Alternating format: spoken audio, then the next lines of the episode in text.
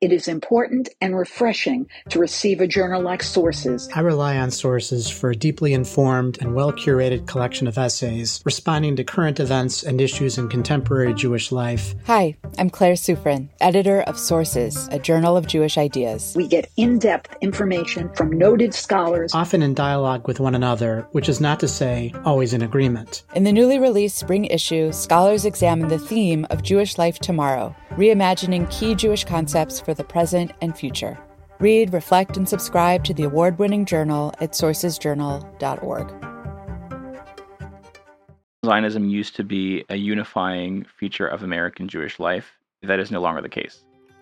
We can't talk about Israel anymore. There's a huge gap generationally. We feel paralyzed, we feel restricted. Fear seems to be preventing people from taking the small steps to talk about the issues. How can we commit ourselves to a morally aspirational Zionism?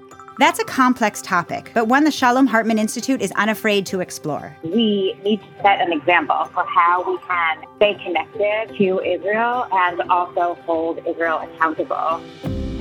After a two year hiatus, Hartman is opening the doors of our campus in Israel for the Community Leadership Program, an intensive week of Jewish ideas, deep text learning, and critical discourse on the issues that matter in our Jewish communities today. You get to be in Jerusalem with amazing faculty who are bursting with fresh ideas that they want to share with Jewish leaders. Join lay leaders from around the world in Jerusalem, June 22nd through 29th. Register at shalomhartman.org forward slash summer leadership. Let's do this work together.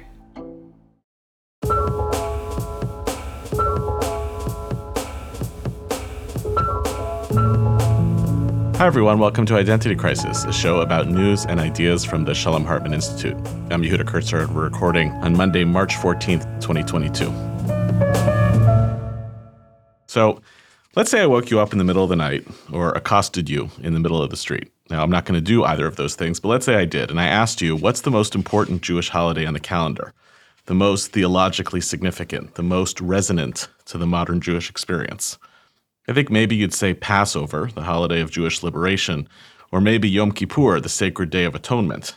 After all, those are the holidays with the real traffic on the base paths for all Jews, regardless of denominational affiliation or whatever kind of Judaism you practice. And maybe a few would say Rosh Hashanah, the people who wanted to be edgy politically might raise up Yom HaAtzmaut, Israel's Independence Day.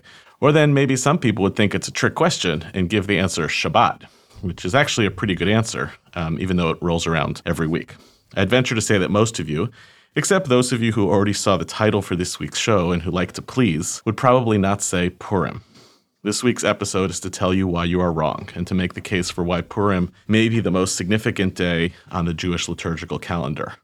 And just to be clear, although Purim is our upside down, topsy turvy day, what we're going to talk about today is not Purim Torah. It's utterly serious business. I don't think you can make sense of Judaism, politics, and theology without this theatrical, single day semi festival in the middle of the month of Adar, lost in the fog of the equinox and in the panic about the Passover items that are already starting to fill the supermarket shelves. Here are the basic facts of Purim. It's a one day holiday. If you happen to live in a city that was walled a couple thousand years ago, it kind of is a two day holiday. We won't get into that today since New York does not count as one of those cities.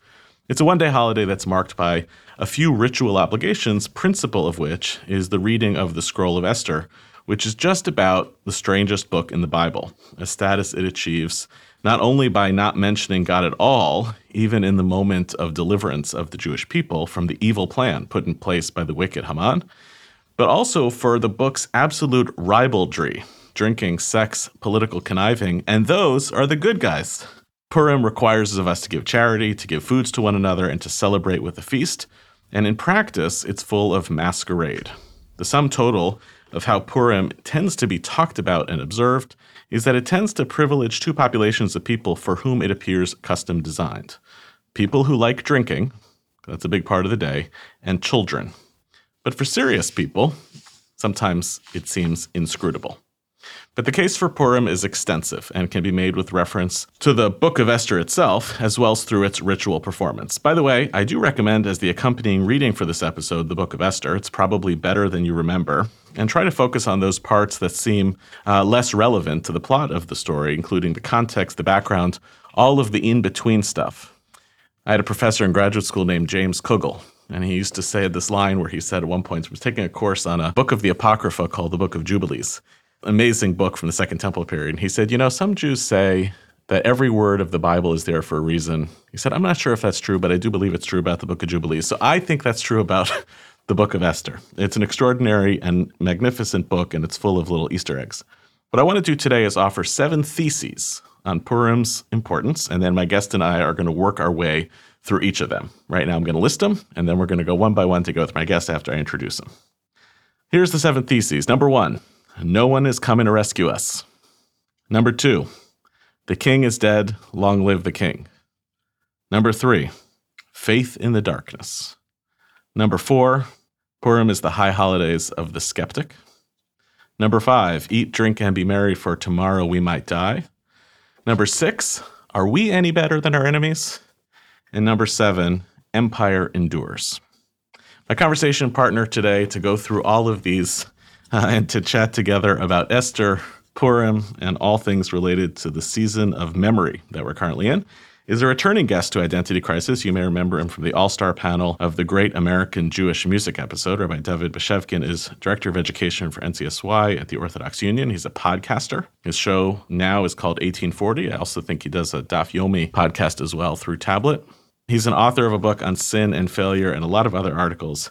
And David, welcome back. And first, give me your hot take. Where are you on Purim? I Big fan of Purim? I love that intro. If we were doing any other episode, and this is crazy, maybe even take this out, but I'm going to correct you. I am now a rabbi doctor, and there's no other episode that I would have said that if not for the Purim episode. Shows you how seriously I take that. Uh, that was in the Purim spirit. I am a huge fan of Purim. My childhood, teenage years, and adulthood could be mapped out in my evolving relationship to Purim and how I've contended with the day and all of its expectations in a way and the whole feeling of the day. There, there's no other holiday where I feel has grown up with me than my relationship to Purim. Let's spend another minute on that because I feel the same. I feel like my Purim as a kid was something totally different. It was like fine, it was fun. My Purim in yeshiva was the first time I really saw Purim in a serious way. And it was also the first time I ever drank alcohol. And I did so in dangerous ways, which I regret and I'm actually scared of sometimes about Sure. that culture. But I saw a totally different type of celebration of Purim. And now, as a parent, and also spending my life in Jewish education, I see different aspects of Purim. So, what were the, and by the way, I'm not sure I feel that way about a lot of other Jewish holidays. Maybe it's the masquerade that you can kind of lean into different Purim identities throughout your life. But what happened with you? Like, why did this story change for you? So, as a little kid, I'll be honest, I was afraid of Purim. It was the day where on the school bus, kids wore scary masks. There was like an anxious anticipation of what I would confront in school. I was a very timid and anxious kid, and I was I was quite literally scared of the day. And then in my teenage years, I grew up in a home where I would call my father. He was kind of like the bah humbug, the uh, uh, Scrooge. Scrooge of the Christmas story. Whoever it is who says bah humbug, that was my father. He did not like Purim. He's a button down, suit and tie kind of doctor, takes things very seriously. And Purim in my teenage years was an act of rebellion. For me to like Purim was to almost forge a new identity for myself. My yeshiva years were marked in the same way, but the word that you didn't use that I think is a big part of your yeshiva experience everywhere really is like the hype of Purim, the mm-hmm. expectations of Purim. How amazing, how wild, how crazy is this day going to be?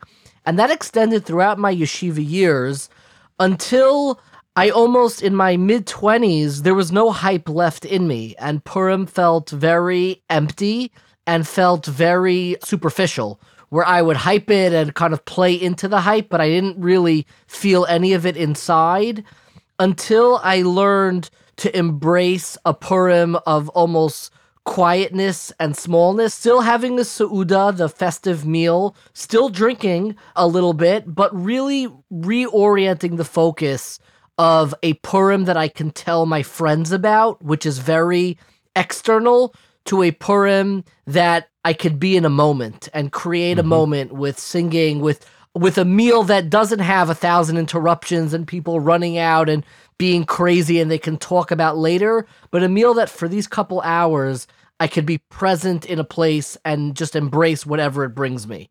And that's kind of the Purim I have now. So it's interesting. One of the forces that's very powerful in the difference between traditionally observing communities and not traditionally observing communities is that Purim is like a weird day also in traditional households because you do have this big festive meal, which might resemble festive meals on other holidays, but you can be cooking all along. You can have music playing in the background. It just feels totally different. And that's I think it's one of the forces that makes it feel weird. Yes. It's holiday, but it kind of doesn't have the same rules as other holidays, and you're driving around and dropping off food packages throughout the day. It's just totally It's it's otherworldly. just totally its own it's its own thing. Yes. It's otherworldly. Great. That's a great way to put it. So so let's go through my seven theses. Yes. And I'll tell you a little bit about each one of them, and then you can you can tell me what you like, you don't like. The overall thesis of this of it is that part of the reason I think people love Purim and hate Purim, because a lot of people actually who hate Purim, partly because of the politics and the violence and the drinking and the sex and all of the stuff that's in there, is that I think Purim is true. And that's scary. And the first way in which I think Purim is true is this first thesis no one's coming to rescue us. The central plot point of the book of Esther is that God doesn't actually intervene in the story. Right? You have to look for it. You have to bring God into the story. We can talk about that a little bit more later. But the, the thing that Mordecai does to try to solve the problem of the Jewish people is he does what diaspora Jews have done around politics throughout Jewish history, which is you first ask, who do I know? How can I get somebody in on the inside? Who owes me a favor? Right? Mordecai had intervened to help the king and he didn't ask for anything in return, save the king's life, but save that favor for me later. And then the whole story of the book of Esther, I'm, I'm sorry to be very crude, is she masquerades her way in and sleeps with the king. And then that's like the best tool of access that we as diaspora Jews have in a period of our powerlessness. So the first big idea about Purim is this very overwhelming realization that like we like to tell the story of Jewish holidays as they tried to kill us, God rescues us. But this might be the story of they try to kill us. And by the way, in throughout Jewish history, oftentimes they were right, they'd succeeded. But if you knew the right people and could pull the right strings or push the right buttons, you might be able to work your way out of a particular jam. So how does that read to you as a as a theory of the book? I like the title. I think you're placing too much of an emphasis on the political maneuvering. I think that for me, what no one is coming to rescue us is this seminal shift of God being manifest through Jewish peoplehood and through the Jewish community. I don't think it is a coincidence that of all the books, the one where we are first throughout called Jews and not Yisraelim and not, you know, the biblical name we were called Bnei Yisrael, the children of Israel. Over here, for the first time, we're identified specifically. We're kind of in this exilic liminal state in between the first temple and the second temple. And we are called in this period as Yehudim, Jews. And I think there's a lot of significance to that. I think one of the significance is that in the very name and language of Yehuda is the name of God. And I think that this liminal state in between these exiles was a moment where we learned how to apprehend and see godliness through communal unity, communal interaction. It wasn't just Esther going behind closed doors, it was Mordecai also urging the Jewish people to come together. And I think we have moments like this of stress that we still see nowadays. You know, probably began most famously in 1840 in the Damascus affair, which Abraham Karp said is the first time that we consciously got together the different factions of the Jewish people. And I think that was like the original moment of the Purim story. Is like, we have to gather together now. We're in exile, we're dispersed. We need to feel that sense of unity because God now is going to be manifest through the Jewish people. Okay, so you're skipping ahead to number three. Let's go to number three, and then we can come back to this question of Noah's come and help us. It's good, it's good. They're connected. All seven are connected, which is this notion of faith in the darkness. There is a way to read the story, right? And part of what motivates this kind of reading is the rabbinic commentary on the book of Esther in the Talmud, which suggests that the book is basically a midrash, a commentary on the line in the book of Deuteronomy, the scariest curse that's given to the Israelites you know, it's all these curses of you're going to do terrible things and you're going to get punished. But the worst curse of all in the book of Deuteronomy is not I'm going to punish you, it's I'm going to hide my face from you. Haster astir panai bayomahu, for which it's so obvious that Esther is a play on that, right? This is a time of divine hiddenness. And I always think about when I read that, it's it reminds me of like as a parent, especially with little children, right? Punishment when you punish your children, it's a sign of a relationship. The worst thing you can do with your kids is like ignore them. It's like terrifying. They don't know what you think, they don't know what you feel. And that's a little bit of that suggestion. God ignores the Jewish people. But the consequence of that ignoring is that you get left vulnerable to the elements.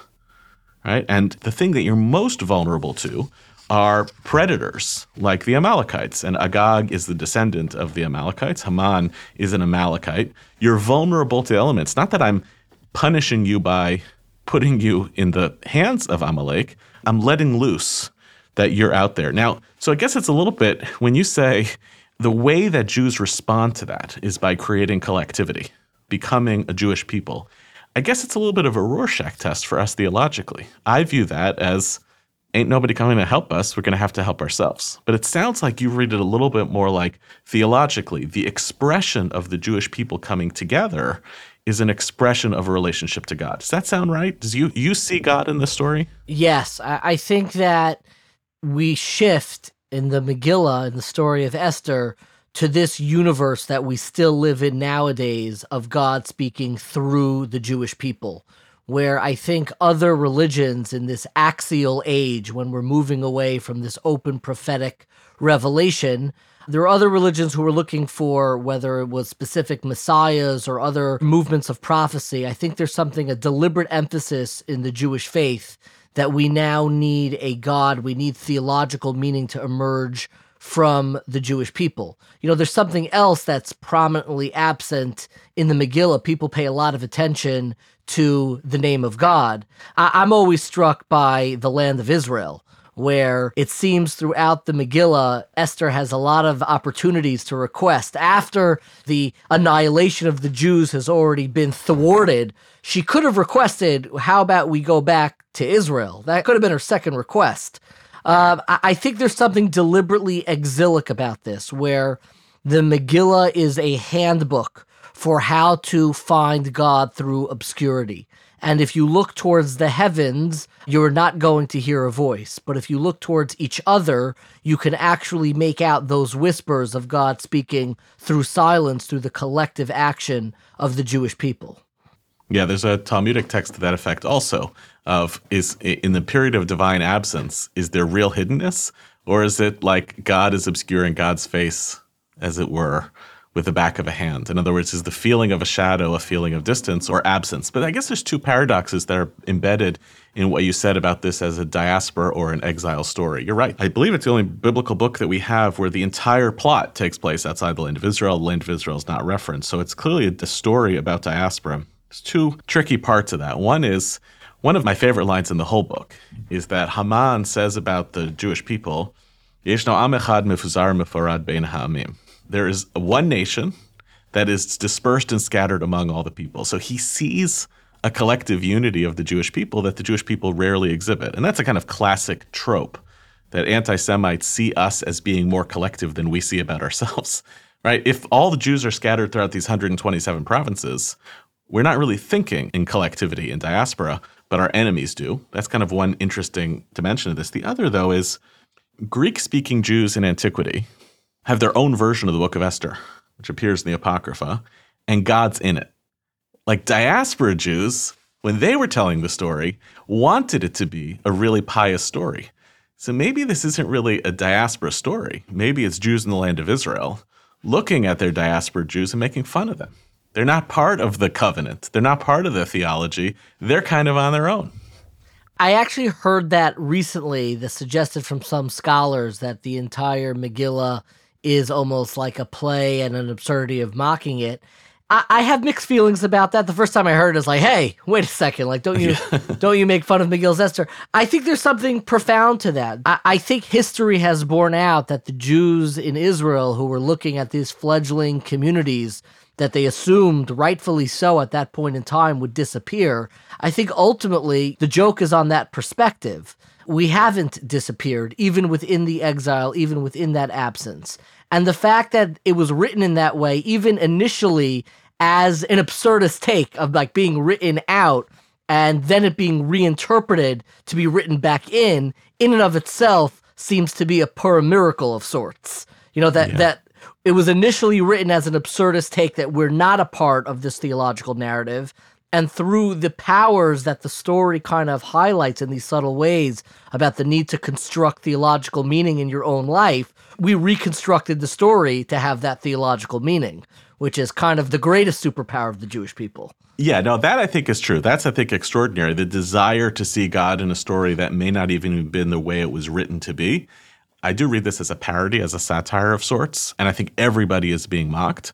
You know, I'll give you an example. In the, I believe it's the fourth chapter uh, of Esther, right after the decree has come down that the Jews are going to be killed, it describes that Mordecai, uh, the first thing he does upon hearing the news is what? You remember? He, tear- he tears yeah. he tears his clothes. In other words, when a Jew gets threatened, the first thing the Jew does is sit shiva. Ah. Uh. That's like absurd. Right? He doesn't organize. That's the second move. But the organizing even t- takes place. And now here Esther is being mocked also. She hears that this has happened. And the thing she's most worried about is that her Jewish uncle appears disheveled.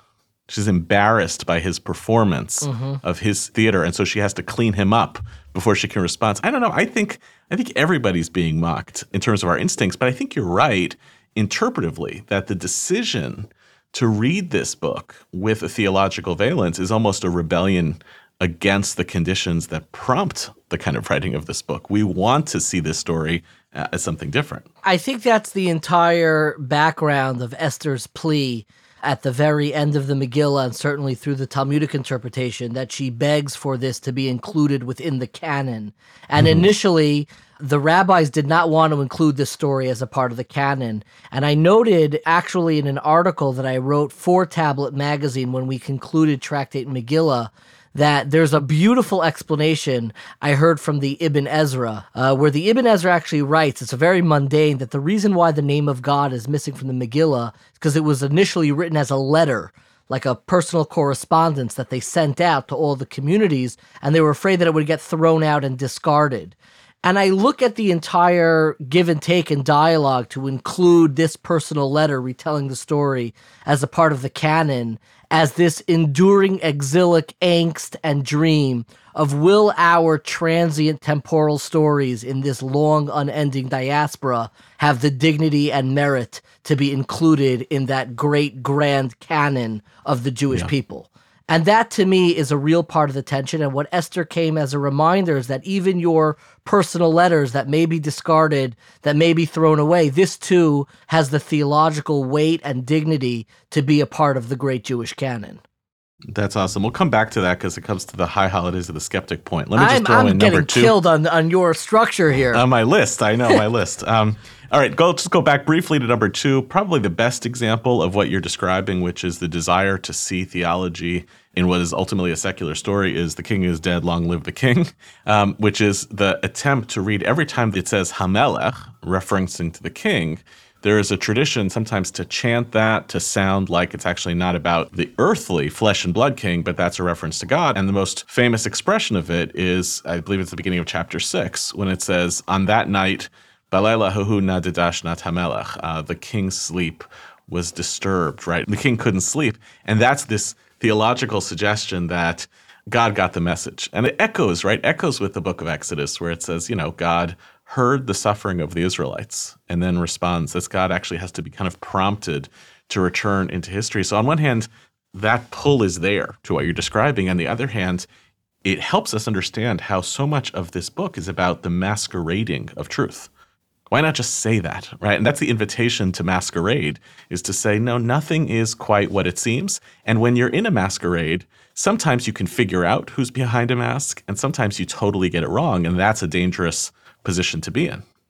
I hope it's okay to respond in, in, this direction, but there's a comedian who maybe some of your listeners may remember. His name is Garry Shandling. Garry Shandling was famous for all of these meta comedies. He had the Garry Shandling show, which was a self aware show that he was on a show. He had this show called The Larry Sanders Show, which kind of gave birth to The Office and Parks and Rec, where you realize that there's a camera present on the show itself. So I wrote a different article, happens to also be for Tablet, about how Garry Shandling embodies Purim. It happens to be his yahrzeit uh, is on Purim. He, he died his yahrzeit. I think this is sixth yahrzeit. Uh, he died on Purim. And I was very deeply moved by a documentary that Judd Apatow made called The Zen Diaries of Garry Shandling. And the reason why I'm bringing this up is because I think this, The King is Dead, Long Live the King, the idea that we are all, so to speak, actors now playing a part, masquerading, that in the absence of a king, we now need to play that part, that the king yeah. is serving two functions. It has this meta component that we know that we live embodied lives, but we are also characters in a much larger unfolding story. And I think the comedy and life, frankly, of Garry Shandling, I'm sorry to get so emotional and theological about this uh, oft forgotten comedian, really embodies that idea. Yeah, I mean, again, there's all the characters are Rorschach tests also. So it, when Mordecai asks Esther to get involved, right? And and this is also one of the most loaded and famous lines of the book is if you remain silent at this moment, salvation will come to the Jewish people from someone else, and you and your household will be destroyed. And again, it's this how do you want to read that? Do you want to read that as it's a great motivational speech? Because it is. In the history of motivational speeches, it's the best, right? I actually read it as a threat. We'll figure out another way. You and your household will be destroyed. But we'll figure out a way. Do you want to be on this side or not? And then when Esther decides what she wants to do, you can pick up on her behavior. She has people fast for her. Is that because she's praying or because she's mobilizing? Is she organizing? And again, like I think you said it elegantly, are we the king? Right? And the king is such a buffoonish character that he makes room for the possibility of human beings picking up that work. And maybe that's covenant ultimately. that God will do what God will do, but makes space for human responsibility to actually fill out the rest of the story. I think threat is too strong of a word. I think it is a poignant choice that we are still faced with today. Again, if the theme of this is Esther as exilic strategy guide, then I think all of us in the exile, in the diaspora, in the world that we live in today, are faced with the same choice do you want to be a part of this larger story? Do you want your personal letter to be a part of this? It doesn't have to be. And there are many people who chose otherwise. It's not a threat so much that your family will be destroyed, it's that your family will be lost and that you're not going to be a part of this story. You'll have a different story. You may have your own letter, but if you want to incorporate that personal letter, that love letter to Judaism that you write in the confines of your home in the tri-state area in South America and in wherever you're living, you need to make a choice to be a part of a larger story. And if you're not going to be a part of that larger story, you're going to be lost and your family is going to have to find another way to mm-hmm. preserve their narrative. You know, there's a little bit of a long lost minhag, a custom that Jews used to do, which was their own Purims. So something would happen to your family on an anniversary of salvation right, of being saved from it, you would make your Purim. I learned this from my principal in my high school, Rabbi William Altschul. Every year, he celebrated Altschul Purim. And he would like bring in Entenmann's donuts and we would sit around and he would talk about like this happened. I don't even remember what it was. It was a terrible incident in his family's past and they would celebrate it. And I think you're you're hitting on this of there's a kind of empowerment to say, I decide to make this moment a moment of the salvation of the Jewish people, even just through the prism of my own story, because that's not an act of separating from the Jewish people. It's actually an act of attaching my destiny. Ultimately, like the destiny of the Jewish people is the destiny of our families, what we decide to do. I could not agree with you more. I've always noted this interesting contrast, and these two holidays to me are almost the yin and yang. They're like old friends, uh, Purim and Tisha B'Av. Tisha B'Av is the day where we mourn the loss of the temple, where we began yeah. exile. And it's always struck me that there's a very deliberate effort that days of mourning should be included within Tisha B'Av. Don't make your own familial Tisha B'Av. You know, when we went through the Crusades and there were a lot of polemics and discussion following the Holocaust, that we should try to subsume all tragedy under Tisha B'Av. And Purim is the exact opposite. Purim is we encourage you, like your family went through something, make your own. Have your own special Purim. Doesn't matter the day. Could be in Sivan, could be in the later on of the month of Adar, whenever it is. And I think it speaks exactly to the point we've been discussing, which is the notion of taking your personal even temporal exilic experiencing and using the lens of Purim to have it be a part of the larger canon of the Jewish people.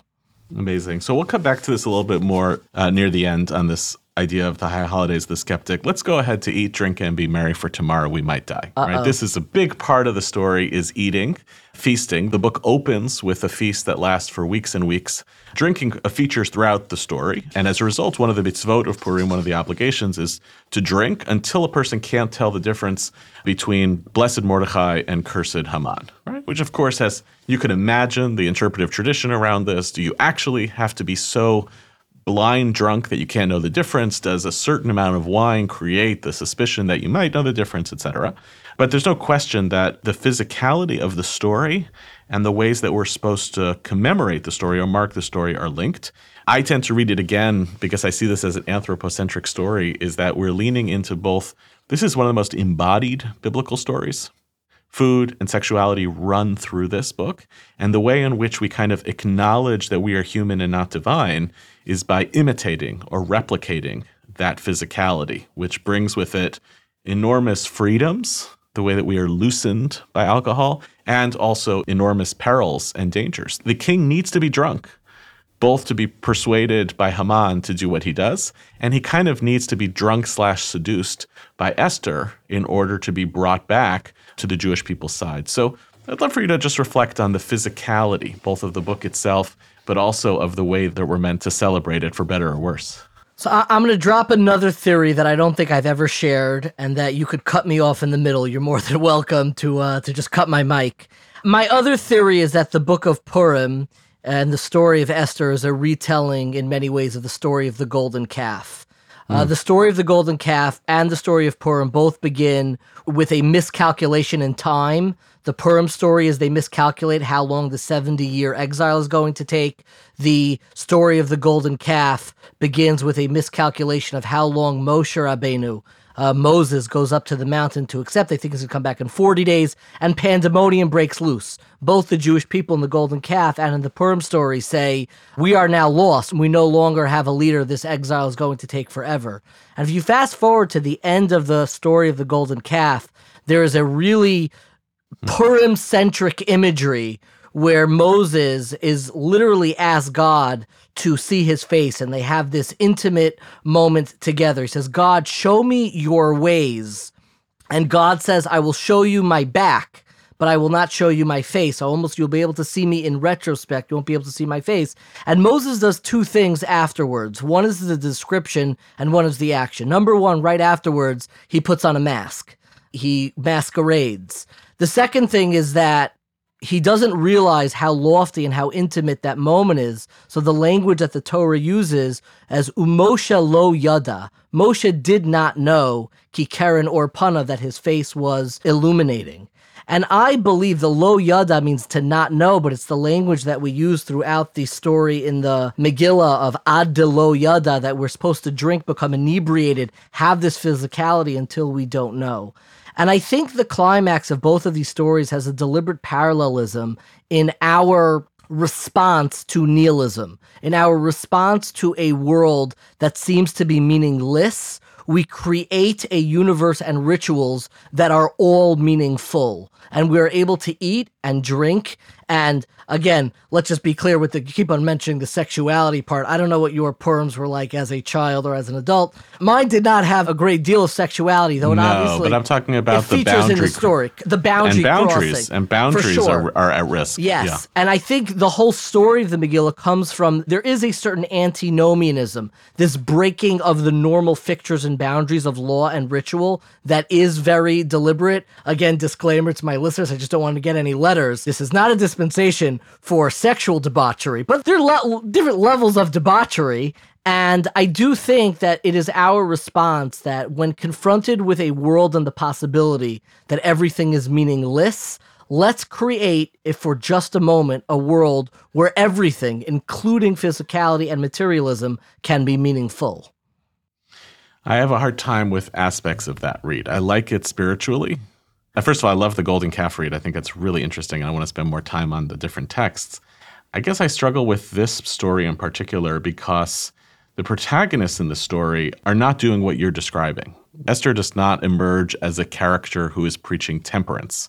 You actually have to clean up Esther, as the rabbis do later on, to talk about her. She never actually touched the king. You have to clean her up in order for her to be useful as an image and as a template. And also, and here's the real problem much of the performance that Jews have done of the celebration of Purim for hundreds of years has actually been with a drinking that is connected to debauchery. So you have to make a move away from how this holiday has been traditionally celebrated. You have to read it against the text, it seems to me, in order to get to the place that you want to do, which is more like a kind of a stoic read of we have a healthy relationship with our physicality as opposed, you know, us versus them. I just I don't know. I don't know what to do with the fact that like you're going to see all over the Jewish world and later this week a tremendous amount of fall down drunkenness as envisioned by some of our sources as the proper performance of the mitzvah. Well, there's a lot more to unpack there. First, I would say that the interpretations of Esther do not excuse all of her behavior. There is an antinomianism to the character of Esther, particularly the last time, the time when she approaches Achashverosh, when she has not been called, is not excused halachically and is seen as an antinomian boundary crossing where she goes in and offers herself to save the Jewish people, mm-hmm. which does not have a great deal of halachic premise. The other thing is, yeah, maybe I'm a, a, kind of a, a flailing just optimist when it comes to the drunkenness and my ability to see Jewish imagery, even in our most lowly of states. You know, we mentioned earlier the turning point in the Megillah is God kind of uh, awakening from his sleep. And I think there is definitely a theme throughout the rituals, particularly drinking, of the role of sleep in almost falling back asleep and imitating, so to speak, that sleeping God, so to speak, and how even in our exile and even in our sleep, we are able to apprehend God, so to speak. I think there's something to be said that the way Maimonides, Rambam, describes prophecy is that the prophets used to go to sleep in order to prophesize and connect with God. And maybe our exilic prophecy is with all of the absurdity and chaos of what it means to live in exile, maybe the only taste of that prophetic world we could have is, you know, drinking a little too much. God forbid nobody should endanger their health, mm-hmm. uh, and taking that nap and looking at all of the silliness and absurdity of what goes on on Purim and finding meaningfulness there as well, which, you know, stretches different people in different ways. And to yeah. say it's not a stretch would obviously that's a part of it. Stretching ourselves, being able to find godliness in there too. Right. I mean, we talked about masquerade before, and I our family does masquerade in a very significant way uh, on Purim with elaborate costumes. I think it's part of the fun. But will you be announcing on this show what abs- you're masquerading as this year? Absolutely not. Absolutely not. Um, no spoilers. But I think it's supposed to be serious fun, and by which I mean symbolic fun. Yes. In the same way that like what we do on the Pesach Seder, it's like, oh, we're doing this for the kids. No, you're doing it for yourself and how you communicate it to your kids. You learn a lot from that yourself. And I think, by the way, the same thing goes for the food. So again, I don't do that much drinking now, and and certainly not with teenagers in the house, and I certainly don't want to model that for them. But we do some dumb foods, like stupid feasting. So like uh, we. You know, with our hosts for our Purim Seudah, for whom we're not going to be with this year for the first time in ten years since they moved to Israel. But like one of the things we me. did, yeah, we're also uh, we're all getting abandoned for people who are sick of the exilic story. Exactly. They they they read this book too seriously. One of the things we do every year for our Purim Seudah was batter and deep fry a kishka which is like a stupid thing to eat, but like it helps to channel the chapter one of the Megillah of like a kind of feasting that was no limit. Okay, so let me go to the next one, which is this question of, which I think might aggravate you, so hopefully it will. Um, so if you're going to mock the powerlessness of this story, of the Jewish response in chapter four, I think you are equally bound to mock what the Jews do when they actually have power. That to me is the ultimate turnaround of the story is that by the ninth chapter of the book, You've created basically a situation of mutually assured destruction, to borrow a Cold War term, and the possibility of detente. because of the stupid bureaucratic Persian laws, the king cannot overwrite the previous genocidal decree against the Jews, but he can put out a second decree, which is that Jews are allowed to fight for themselves. What should happen is everybody lays down their weapons.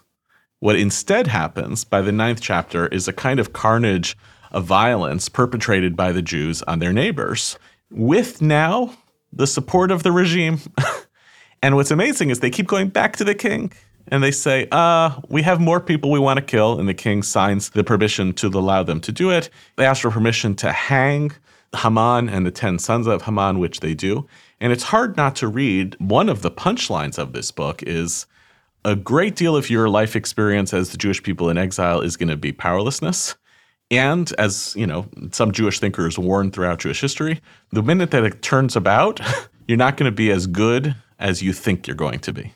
What do you make about that? About this story as being about not only the morality of powerlessness, but also perhaps a cautionary tale about Jews actually getting power?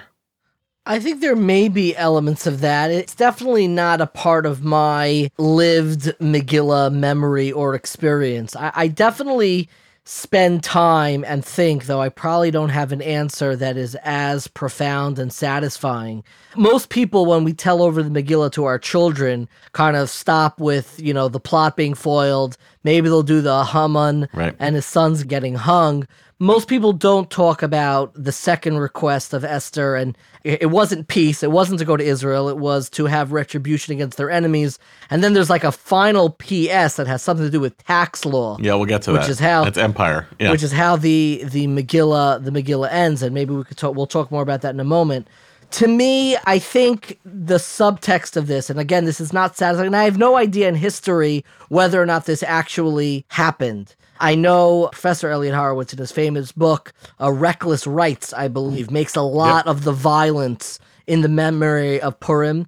It is not something that has ever resonated with me, though I did read, I've given classes on the book. I like it a lot. I'm not condemning the book. It's just not something that ever resonated with me. To me, it is the desperate need, the yearning of people to see that there is some retribution, some manifestation of justice in this world. And embodied justice is how this story ends.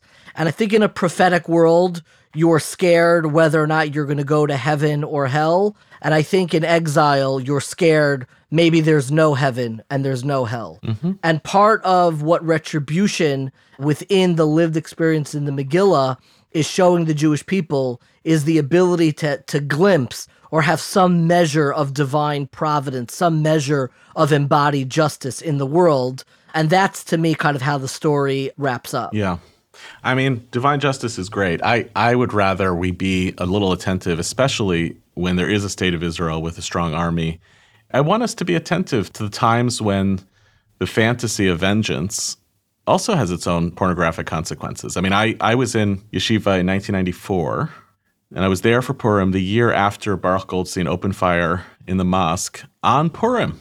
And it, it wasn't a coincidence that it took place on Purim, that you could read a book like this and do something as grotesque as that. Now, of course, those are incredible outlier incidents in Jewish history. Of course, it is the case that we're only 75 years into a project of Jewish power at the place that it is. But I part of why I'm so magnetically drawn to this book is because chapter 9 would have made no sense to anybody throughout Jewish history except as a language of justice that they couldn't envision for most of Jewish history.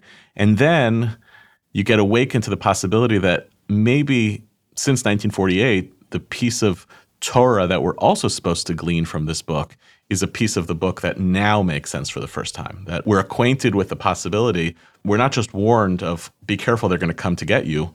We're also warned a little bit about be careful when you have the capacity to come and get them. I can appreciate that. Again, it's not at the center of my Purim memory and Purim experiences, and obviously that's being filtered not through deep scholarship, but just like you know the stories that I grew up with. But I can appreciate that there is a subtext in this story about the responsibility of power itself, and not you know we use the language in the Talmud of we are still servants of Achashverosh. We are still kind of living in the shadow of this story. And perhaps part of the shadow which this story casts is the responsibility and how circumspect we have to be when the crown lies on our head. Yeah. So that leads to the to this last one, which is about empire endures. So you alluded to the very strange last chapter of the Megillah. It's only four or five verses. And the chapter 10 starts with Achashverosh levies a tax scheme upon all of the provinces. You know, I've been in shuls where people boo when that comes Yeah. out. They're finished booing Good Haman, they boo the they boo the taxes. Yeah, it depends on the politics. They have some people Good that have to cheer. Depends which, you know. it's hard to shake the feeling of there's something absurd about that. Like the drama's over. It's hard to shake the feeling that what's really happening here is, well, empire persists. the world was not turned upside down. In this case, we like to think Venahafochu, the world was upside down, but only this incident with respect to the Jews was upside down. But the real lesson is that the empire will go on and it will continue to be the regime that it is. And who are we relative to that story? How do you read that last section of the book? I honestly, just to be clear, I did not know that you were going to ask this question. I have a, I would say, a mild obsession with the notion of mass and why the Megillah ends on this, though I think the direction with the deeply mystical imagery that it draws for me may resonate less and be less relevant to your listeners. But Lord knows that's not going to stop me from sharing it because I'm incorrigible like that. You're here. Uh, to me, Mas has mystical imagery, which is that the letter Mas is made from the Hebrew letters Mem and Samech, and maybe we're ending with some Oh, boy. questionable Purim Torah. A Mem is a square, and a Samech, most notably, is a circle.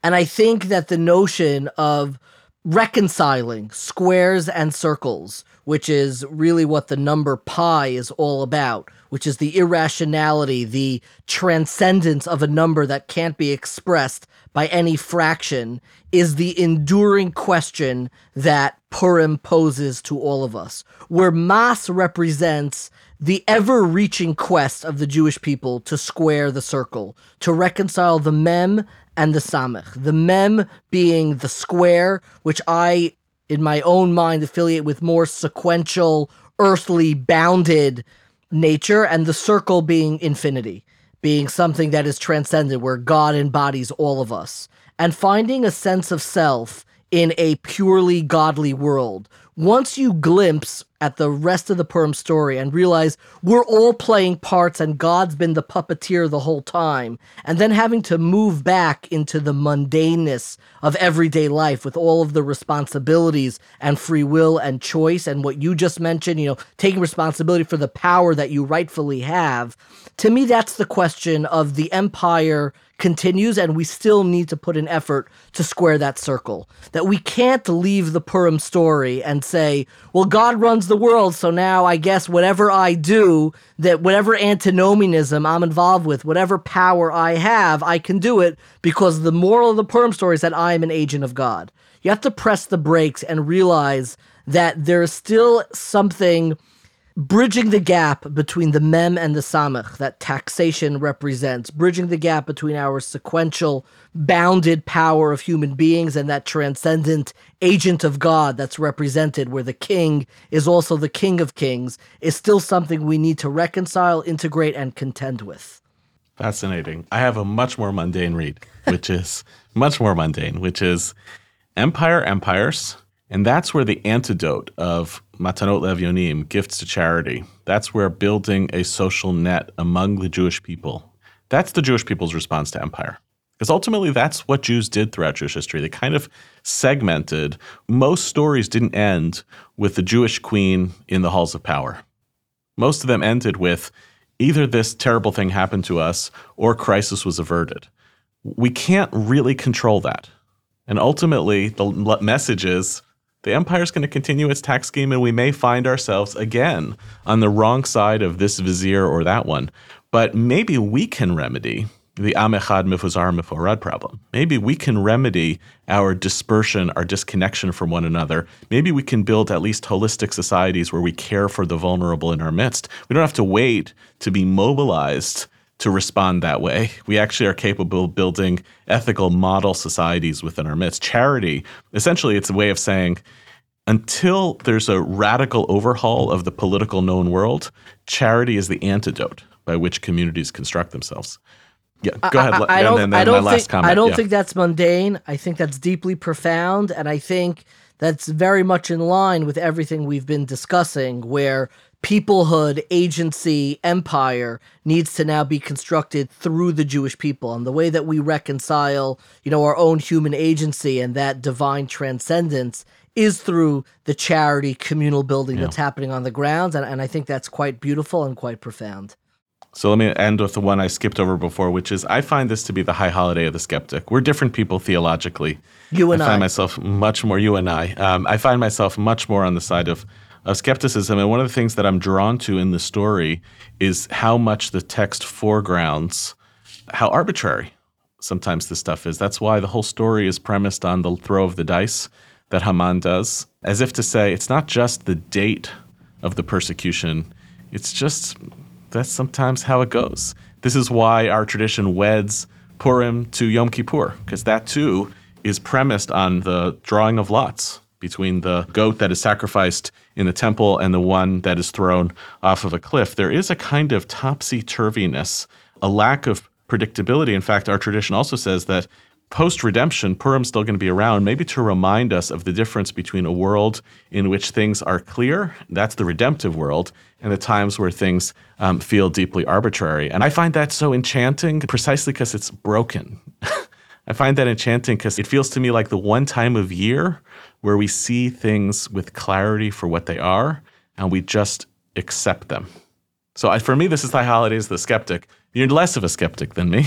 Is it, you know, what, how do those, how does that story of the high holidays connect for you? Th- that resonates with me deeply. I would maybe change a, a little bit of the language, but I love the contrast to Yom Kippur. I, I think in many ways, what we do during the high holidays, we dress in all white, we show up to synagogue even when we're not normally accustomed to it, we accept upon ourselves certain stringencies, we're more careful. Uh, Yom Kippur to me is the holiday of striving, of fake it till you make it, of trying to become something that you may not be the rest of the year. And Purim, and you ended on this, is really the holiday of self acceptance, of finding God where you are, in your exilic diasporic life, in your skeptic's mind, in your world, what seems to be totally absence of God in your life. In many ways, it seems to be absence of God, of looking at that mirror and saying, even here, I don't need to dress up in all white. I don't need those stringencies and that striving. But even in that place of where I am right now, through that self acceptance that I think Purim embodies, God can be found here too. Well, we'll end with that. Listen, friends, I don't know if we persuaded you. Here are two Jews who see the world quite differently, but both of us seem to have a love of this strange, bizarre Jewish holiday, one that I would love to see be taken as seriously as the high holidays or any other time of the year. So thanks for all for listening. We wish you a deeply Freilichen Purim, which is the, the way of conveying that Purim, after all of this serious business, um, also is and is meant to be the Jewish holiday of joy. And special thanks to my guest, Rabbi Dr. David Bashevkin, for being here today. Identity Crisis is a product of the Shalom Hartman Institute. It was produced this week by David Kalman and edited by Gareth Hobbs at Silver Sound NYC, with special thanks to Corey Choi, assistance from Miri Miller and Shalhavet Schwartz, and music provided by So Called. Transcripts of our show are now available on our website, typically about a week after an episode airs. To find them and to learn more about the Shalom Hartman Institute, you can visit us online, shalomhartman.org. We're always looking for ideas of what to cover in future episodes. Sometimes it doesn't line up that the Jewish holidays later that week. So if you happen to have a topic you want to hear about, if you have comments on this episode, please write to us at identitycrisis at shalomhartman.org. You can follow us on Twitter at Hartman underscore INST and on Instagram at Shalom Hartman Institute. You can also rate us and review us on iTunes to help more people find the show. You can subscribe to our show everywhere podcasts are available. We'll see you next week, and thanks for listening.